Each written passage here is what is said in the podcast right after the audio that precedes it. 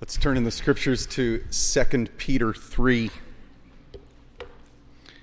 It's called 2 Peter because it's Peter's second letter, and we're actually going to see in the first verse that he references it as such. Peter was Jesus' lead disciple, and as he writes this second letter, he knows that his death is imminent. We don't know exactly the circumstance. It could be that he's in prison, awaiting trial, or awaiting sentence. Um, all we know is that his time is short. But in the time he has left, one of the ways he wants to use his extinguishing light, his light that is soon to fade out, is he wants to give crucial reminders to Christians, crucial reminders that will help stabilize Christians throughout life. And so we've just entitled this series, this brief series here at the beginning of the year, Reminders. There are four crucial reminders we're looking at. The first one was that the Bible isn't fiction. The Bible is not fiction. That was his burden at the end of chapter 1. Throughout chapter 2, what we looked at last week was his second burden, and that is we need to beware bogus preachers. People who claim to be Christians but are leading people to destruction because they devalue Jesus and they promote immorality, they promote greed in their ministries. Today, we look at the third and really the most significant burden that Peter has in this letter and that is that although it's been quite some time since Jesus ascended to heaven, Jesus is still coming. That's his third burden. Jesus is still coming. Let's read the first 15 verses of chapter 3, and we'll actually stop partway through verse 15. Peter writes, This is now the second letter I'm writing to you, beloved. In both of them, I'm stirring up your sincere mind by way of reminder that you should remember the predictions of the holy prophets and the commandment of the Lord and Savior through your apostles. Knowing this, first of all, that scoffers will come in the last days with scoffing, following their own sinful desires. Notice how Peter's burdens, his, his reminders, are all intertwined. He's still burdened here about bogus preachers but particularly about how they ignore Jesus' coming. They will say, verse 4, where is the promise of his coming? And notice that his coming refers to Jesus' coming, or if you look back up in the in verse 2, the coming of our Lord and Savior. He's referring to Jesus' coming. I'm going to point out why that's significant. They'll say, Where's the promise of his coming? For ever since the fathers fell asleep, all things are continuing as they were from the beginning of creation. For they deliberately overlook this fact that the heavens existed long ago, and the earth was formed out of water and through water by the word of God, and that by means of these, by means of water, the world that then existed was deluged with water and perished. This is a reference to the destruction of the flood that's recorded in Genesis 6 through 9. But by the same word, the heavens and the earth that now exist are stored up for fire, being kept until the day of judgment and destruction of the ungodly. But do not overlook this one fact, beloved, that with the Lord one day is as a thousand years, and a thousand years as one day. The Lord isn't slow to fulfill his promise, as some people consider slowness but he's patient toward you, not wishing that any should perish, but that all should reach repentance. But the day of the Lord will come like a thief. And then the heavens will pass away with a roar, and the heavenly bodies will be burned up and dissolved, and the earth and the works that are done on it will be exposed. Since all these things are thus to be dissolved, what sort of people ought you to be in lives of holiness and godliness? Holiness refers to consecration, total dedication to God. Waiting for, verse 12, and even hastening. It can't get here soon enough. The coming day of God, because of which the heavens will be set on fire and dissolved, and the heavenly bodies will melt as they burn.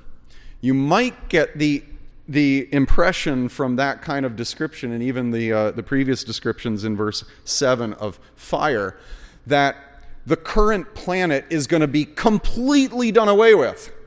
And when you compare this with like six or seven other passages of Scripture, you understand that the description of judgment that is coming on the world is going to be a bit more like the flood.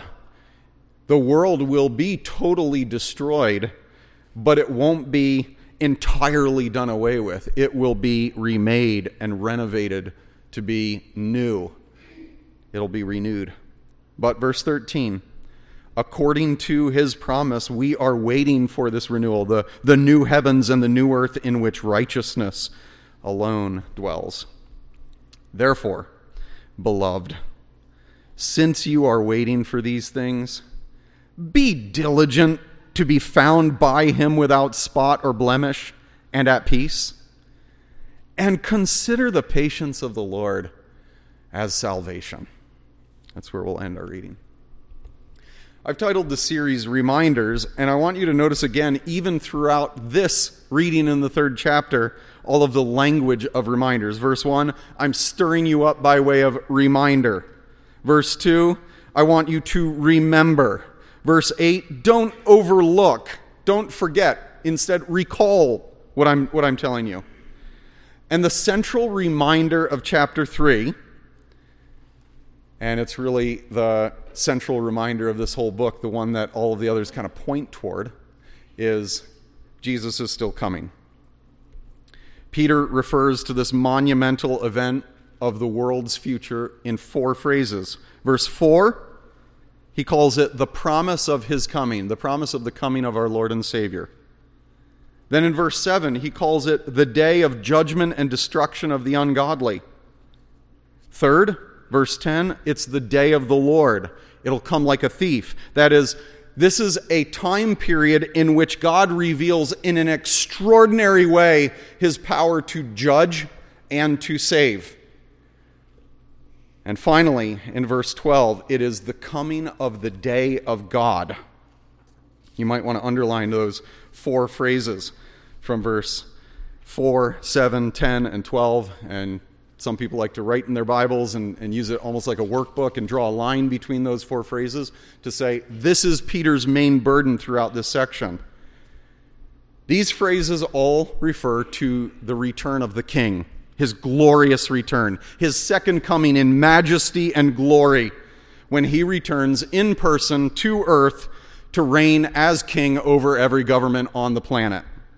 That is the Christian hope that is the Christian future hope that Jesus has the right to rule over creation, and one day, in fact, he will in person.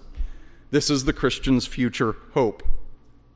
I also want to point out that this is one of those thousands of places in the Bible where Jesus is God.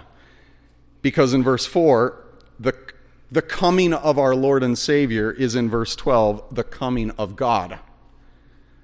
You don't read those passages and say, oh, Peter's explicitly declaring Jesus is God. But when you go back and read and reread and reread, you say, Peter, who lived with Jesus, was convinced that he was God the Son in human flesh. Peter's main point is that Jesus is still coming. And I want to take it one step farther and say his point throughout this section is Jesus is still coming, but as long as the Lord delays, this cataclysmic return. As long as he delays, Christians should be faithful. Jesus is still coming, and Christians are called to be faithful in three ways. And that's what we're going to work through in terms of application. While God delays his return, you should keep believing. You should keep believing. Now, Jesus, in one of his most memorable sermons, Matthew 24, that he spoke to his disciples on the Mount of Olives, he had warned his disciples that the longer he delayed his return, the more professing Christians would struggle with is he coming? No, I don't think he is, and would actually come to deny their faith. One of Jesus' disciples now, Peter, who's writing this letter, is proclaiming the exact same message in the next generation. The longer time goes on, the more followers struggle. Is he really going to come? Now, it's interesting. Peter is going to provide logical arguments for believing that Jesus is coming. But first, look at where Peter goes in verses 2 and 3. He first confirms the truth of the scriptures. He says, I'm just reminding you of what the Old Testament prophets and what the Lord Jesus himself prophesied. See, faith in the Bible is all we need. Now, don't get me wrong.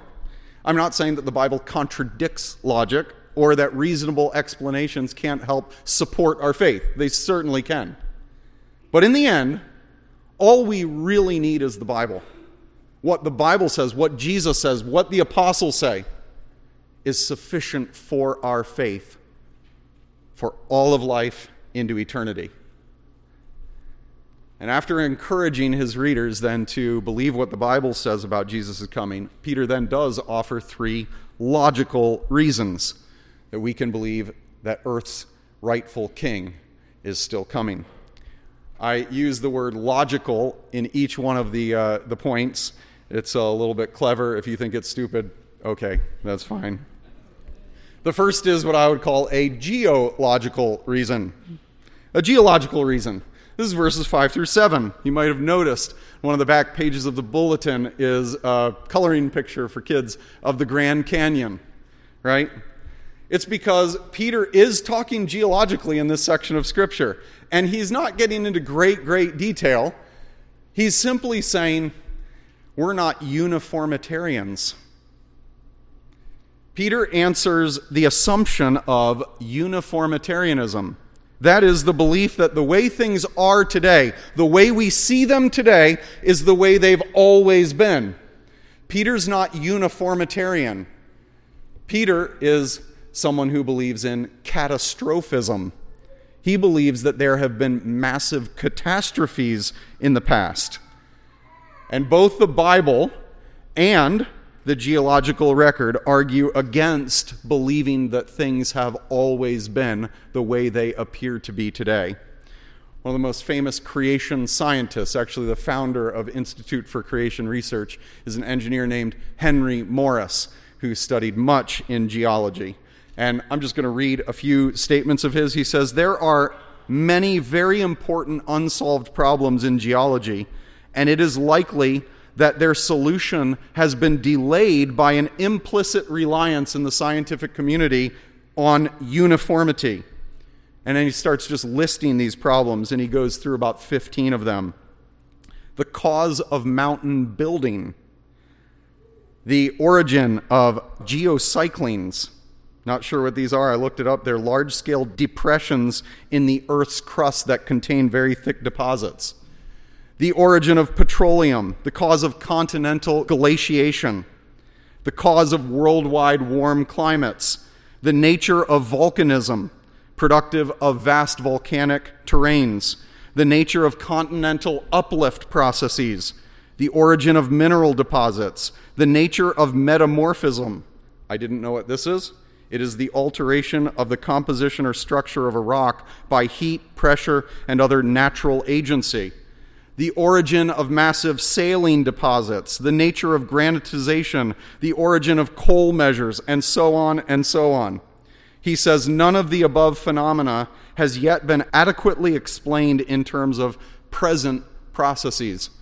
And this is in a booklet he wrote in 1963 called Biblical Catastrophism, arguing that there are powerful evidences in the geological record of catastrophism, that there have been catastrophes throughout history, worldwide global catastrophes throughout history, and it's wrong to, to look at the way things are right now and say, well, if they've always been like that, then we can understand the past. No, that's uniformitarianism. And you can see that Peter says things have not always been as they appear to be today in verses 5, 6, and 7. He says in verse 7 specifically, if you believe catastrophes like creation and the flood happened in the past, then it's consistent to believe that another catastrophe will happen again in the future. And that is Jesus is coming and all that comes with him.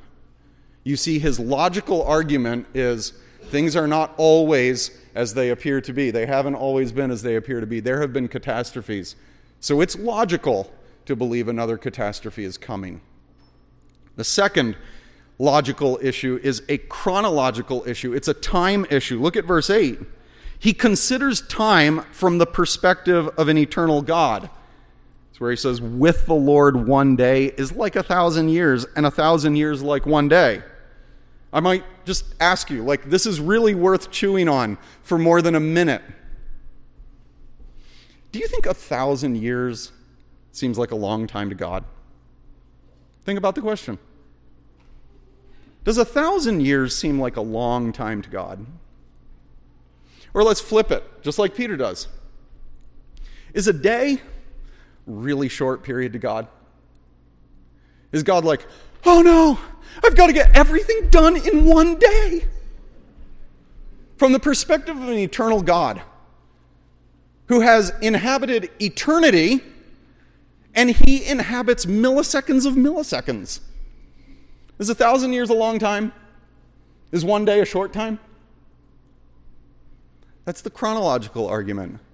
Don't imagine that 2,000 years since Jesus ascended into heaven is like some long time to God. Then there is an even more explicitly theological argument. And that is in verse 9, Peter argues that God has really good reasons for the delay. His third logical argument has to do with why Jesus might wait so long to return. And in effect, he tells all these scoffers, Ha, Jesus isn't coming. He says, Oh, the reason he's not coming is because God's being patient with you. Verse 9, he says he's patient. God doesn't want anyone to perish. He wants everyone to come to repentance, to turn from being their own authority and living according to their own rules in a wayward direction and instead come to God and say, I've been wrong. I'm sorry. Would you please forgive me? And turn their lives and commit their lives to Jesus. That's God's reason. Peter's going to restate it again in verse 15. But bottom line, Peter says God has good reasons for the delay, amazingly good reasons, amazingly gracious reasons for the delay. I've wondered We've got people in here who are exploring Christianity. You're weighing whether you should commit your life to God, whether you should kind of go all in. And I wonder if you've considered that time as you know it could end today. Jesus could split the skies. Have you considered what would happen if the king, the rightful king on this planet, returned today? Whose side would you be on? Would the king know you as belonging to him? If you've not turned from being your own authority, I urge you, look at verse 9 and say, The reason Jesus hasn't come back is because God wants me to repent. He wants me to bring my life into line with the king, to make the king my king. And this truth should transform your life. Now, to make it even more personal, uh, as we have baptisms, I think and pray all throughout the week about the, the person or the people being baptized. And I'm just thinking about this verse in relation to Laura's life. And I just want to personalize it for her. I want it to, to really come home with an exclamation point for everyone in here. We prayed, right, for the coming of Jesus' kingdom. I've been praying for it ever since I've been a believer.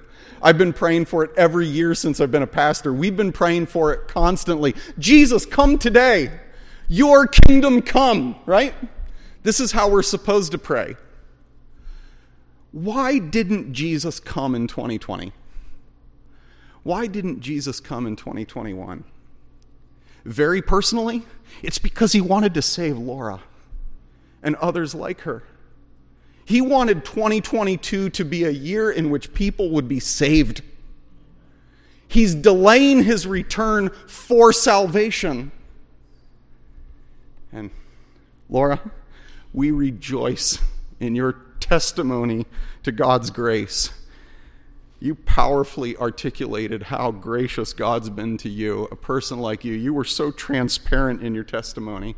And we pray that you never forget his patience. We pray that you live with deep conviction for his coming and that your life is shaped by the hope of his coming.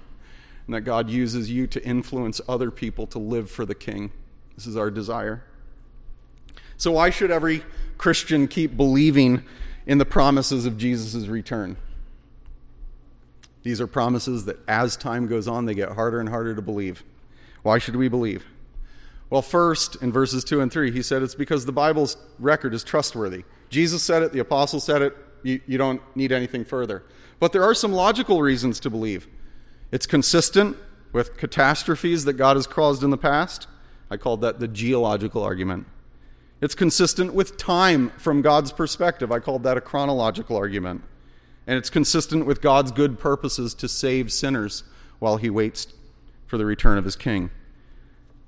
I called that the theological argument. There, there's purpose on God's part in the delay. So then Peter rests his case in verse 10 and he says, The day of the Lord will come. You should keep believing it because the scripture says it and there are strong reasons that support it. Secondly, how do you be faithful until Jesus comes? Keep growing. This is the focus of verses 11 to 14. Peter knows that faith in the second coming, the glorious return of Jesus, is a crucial facet of personal godliness. The opposite is true as well. If you deny that Jesus is coming, or you think, ah, probably not anytime soon, it will encourage laziness it will encourage immorality. Peter knows that faith in God's promises is directly connected with Christian growth. There are connections between the precious promises of God and growth. If you really believe that Jesus is coming to reign on earth, you will live differently. And the, the terms that he uses in verse 11 are in all holiness and godliness. And I pointed this out in, in the reading. This is referring to a total dedication, a total consecration. To put it kind of more, more bluntly, like where the rubber meets the road, you want to, you're going to want to use your brain for Jesus.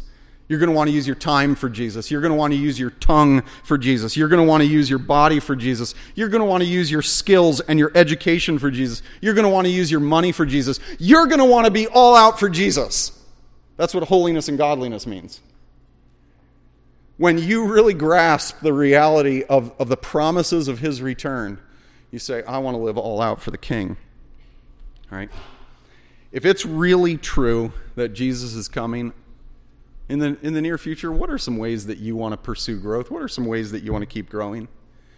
I'm going to suggest just three, and uh, these are based on the language. I'm going to dig a little bit deeper into that phrase in verse 11 first holiness and godliness means total consecration, total devotion. You're going to want to say, Everything I do, Lord, I want to do it for you. I just wonder if some of you right now would say, if I did an, an honest evaluation of my life and my relationship with King Jesus, I honestly think it would probably be more like described by casual rather than consecrated. I think it might be described by like dull rather than devoted. Like apathetic rather than fervent. Maybe you say, honestly, just my day to day life, I live kind of with little thought of God, little thanks to God, little trust in God, little prayer to God, little acknowledgement of God. I would, I would say I'm just kind of coasting you need to remember the promises that Jesus is coming. You need to grasp these. You need to pray through them and ask God to bring your affection, I might call it your passion, in line with future realities. King Jesus is coming. Don't be apathetic, be fully devoted. It was I think when I was 18 or 19, I remember the exact place and the exact page I was reading when I became very convicted that I was passionate about things that don't really matter. And I was pretty mediocre in terms of my interest in things that really do matter. And God used that to bring me to a point of just humble confession, saying, God, the things that really charge me, the things that fire me up, are not the things that are, that are really central in your word. And the things that are central in your word, they honestly don't ignite me too much. Maybe you're there today. God can, God can grow you. Second issue, jumping down to verse 14. Your purity should be without spot or blemish. You should be pure. I'm just going to focus for a minute on moral purity. The most rampant sexual sin of our generation is indulgence in pornography.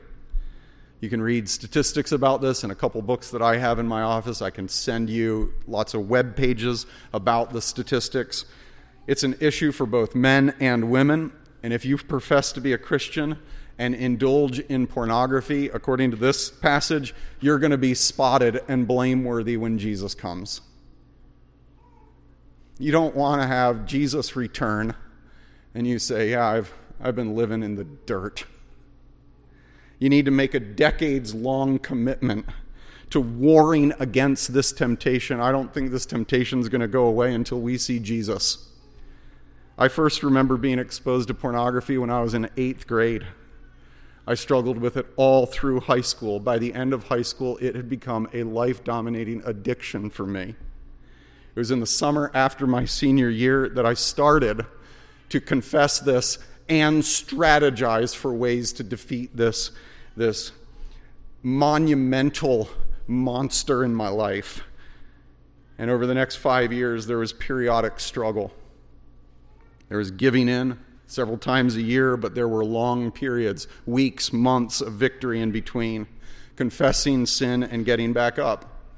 Over the last 20 years, especially, with the Lord's provision of some weekly accountability through some, some faithful brothers, some in this church, some outside this church. God has given consistent victory, not perfect victory, but consistent victory. This is a war that we need to engage in. What motivates our pursuit of purity is that King Jesus is coming. You, may struggle with, with filth in other ways. We all have our own flavors of poison that we've been addicted to in the past and that are tempting to us now. How are you going to strategize against that so that in light of Jesus' future return, you say, I want to live without spot and without blemish? The third issue is your relationship should be marked by peace. This is right at the end of verse 14. Are your relationships at home, your relationships with friends marked by harmony? I dare say some of us avoid relationships and we isolate ourselves. Some of us stir up trouble in relationships with gossip and slander. Some of us are often giving in to boiling over with anger, and harmonious relationships can't really happen because we're so irritable and so temperamental. Some of us simply can't be wrong in a conversation, and our pride keeps harmony in relationships from even being possible. I wonder in what ways might your relational skills need to be reformed, realigned, so that you live without fear of shame for the return of Jesus. We need to keep growing. Please do not hear me as saying, you know this if you've been at Tri County any length of time, that we don't believe we're the good people. I don't think that we are the people who are without spot and blameless, and every relationship is always peaceful all the time. That is not us. This is a pursuit. This is a matter of getting back up when we fail. This is a matter of being transparent with one another about how we're struggling this week and seeking the support of one another in our growth, in our pursuit of holiness, of total dedication the beginning point. The reason I work through these things is because Peter mentioned them, and the beginning point is always just realization and confession. Saying, God, I need help in these ways, and you've pointed it out to me this morning. Help me to take steps to grow in the near future. The third matter of how we are faithful until Jesus returns. We should keep believing, we should keep growing, and then thirdly and finally, we should keep evangelizing. Peter essentially says in verse 15, it already came up in verse 9, I pointed it out there, it comes up again in verse 15. Basically, remember, the Lord is waiting to return so that people have time to be saved. His patience is salvation. He's waiting so that people have time to be saved. That's incredible. This means that while God delays his return, we should be engaged in evangelism, in speaking the good news of what Jesus did and what he's going to do, speaking this good news to people who need to hear it. So many times we want Jesus to return, and this is not necessarily a bad thing. We want Jesus to return because we want justice or we want relief.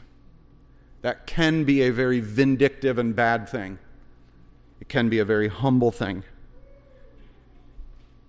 When those things, when those longings for justice or relief are self centered, I would just say, notice how unlike God we are. Jesus didn't come back yet so that more and more people could be saved. Say, how do I grow in evangelism? Give three simple ways. One, pray. Pray for growth. Pray for opportunities. Colossians 4 says, Pray for open doors and for boldness when God opens them. Jesus said, Pray the Lord of the harvest that he would send out more people into the work of the harvest. Pray for more evangelists. Pray for your own opportunities to share the gospel. Pray for courage when those opportunities open up. Secondly, prepare. Meditate on Scripture, memorize Scripture. I would especially say the first couple chapters of Romans or the first couple verses of 1 Corinthians 15. Know the gospel. Memorize Ephesians 2 1 through 10. Memorize the Scriptures that give the clearest descriptions of the gospel. And then you can read books like J.I. Packer's Evangelism and the Sovereignty of God or Maybe Tim Beougher's Overcoming Walls to Witnessing, or Greg Koukl's Tactics, or Lee Strobel's Case for Christ. Become a student in evangelism. Third, practice. Start sharing your faith. Just do it. When a conversation doesn't go well, try to learn from it. Write out what you don't think went well. Share it with a friend and ask for their critical analysis. When I was in high school, I was way into the art of animation. And I attended a convention, an animation convention in Raleigh, North Carolina. And I was thrilled to get to spend some time with the representative from Walt Disney Animation Studio. And he gave unforgettable advice. He said, If you're a wannabe animator, every great artist has 10,000 bad drawings inside of you. The quicker you get them out, the quicker you'll be a great animator. That kind of advice is the kind of advice I'm giving today. You get better through experience. You'll get better at sharing your faith after you do it a few hundred times. Just remember that in the end, your effectiveness is not really um, the, the thing that's like the, the, the silver bullet. Your effectiveness in presenting the gospel is just a tool that God uses. God wants you to be a sharp tool, but God can use dull tools. And He does it all through the scripture. He never uses perfect tools. I end here. Peter is preaching the truth regarding Jesus' coming. He's teaching that all of the sins of every individual are going to come into judgment.